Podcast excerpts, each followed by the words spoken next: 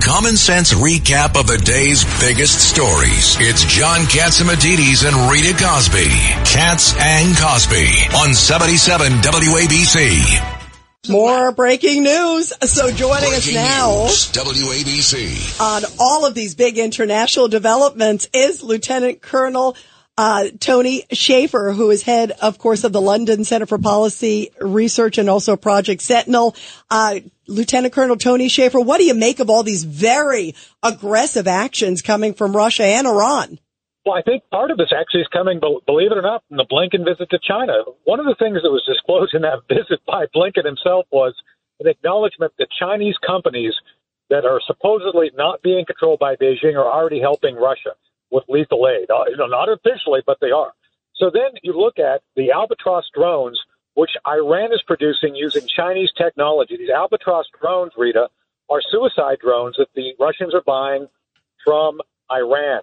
So it's natural that the Iranians who know that the Biden administration wants them, the Iranians, to go back into the joint agreed upon framework for the nuclear deal, they know they can get away with this. They know they can help the Russians. They know they can harass ships without fear of major retaliation. Yes, the U.S. Navy is going to do things to interdict because we have to. We have to keep the oil uh, lanes open. There's going to be virtually no consequence to the Iranians other than don't do that again. So they know this. It's all the pattern of weakness. Uh, Richard and I spoke briefly earlier today on a, on a, a different topic, but uh, the the fact is, and I think Richard and I touched upon this. The judge t- and I touched upon this that there's a as there's a clear appearance of serial weakness that is that, that is being demonstrated that no American, no matter what your political party, has to understand is not in the interest of the United States. And I think anybody who sees this for what it is recognizes the danger of weakness and exactly what you just said, Rita. Now they're buzzing our drones in, in uh, Syria. Uh, this is a, a, uh, a series of events that all uh, go back to the single point of failure in our national security policy, which is Joe Biden.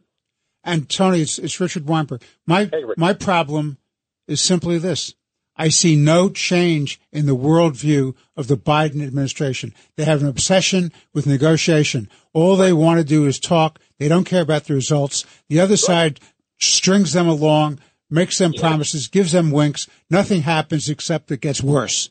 So what do we do about that? Well, see, this is we have to change the entire framework of how we approach this, and you hit the nail on the head, Judge. Uh, we have a system which is designed right now by the Bidens to be to, to do something called measures of performance. They established the performance standards, which is simply engaging and talking is is what the, that's they've checked the block. They don't care about the results. We have to go to a system that requires measures of effectiveness. Do your actions result in some definitive objective that helps our our our policies? There's a disconnect. There's a fundamental disconnect that has, has established itself because there's no link to performance and effects.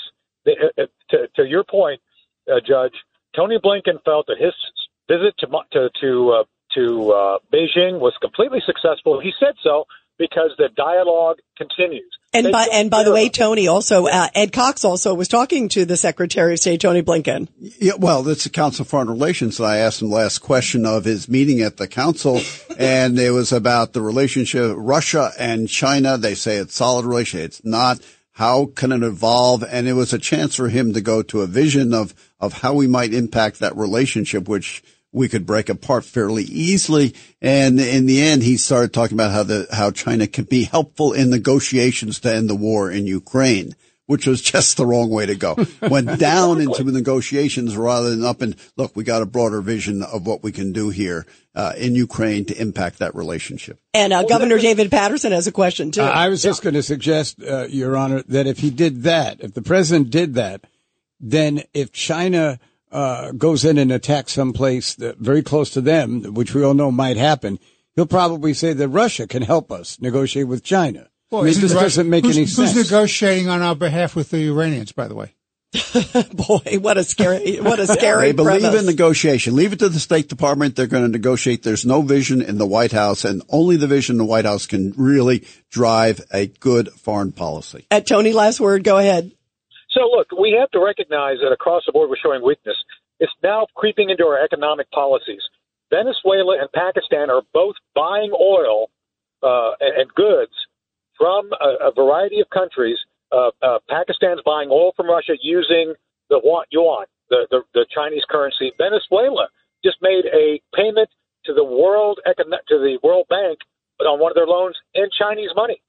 If we continue to show weakness, the very foundation of the Western order that we've established since World War II is going to crumble. And the Biden administration, uh, for I, I hate to say this to all of you uh, immensely honorable people, the Biden administration will literally do things to dismantle the amazing uh, beacon of hope the United States has been to the entire world if we're not careful. Wow, scary yeah, and, stuff. And that and don't forget, the world is willing to lend the United States of America $31 trillion. Now, if we lose the world currency, you could take that $31 trillion and burn it. Yes, sir.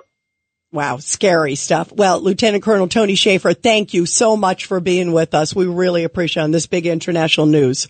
Sure, thank you. Thank you.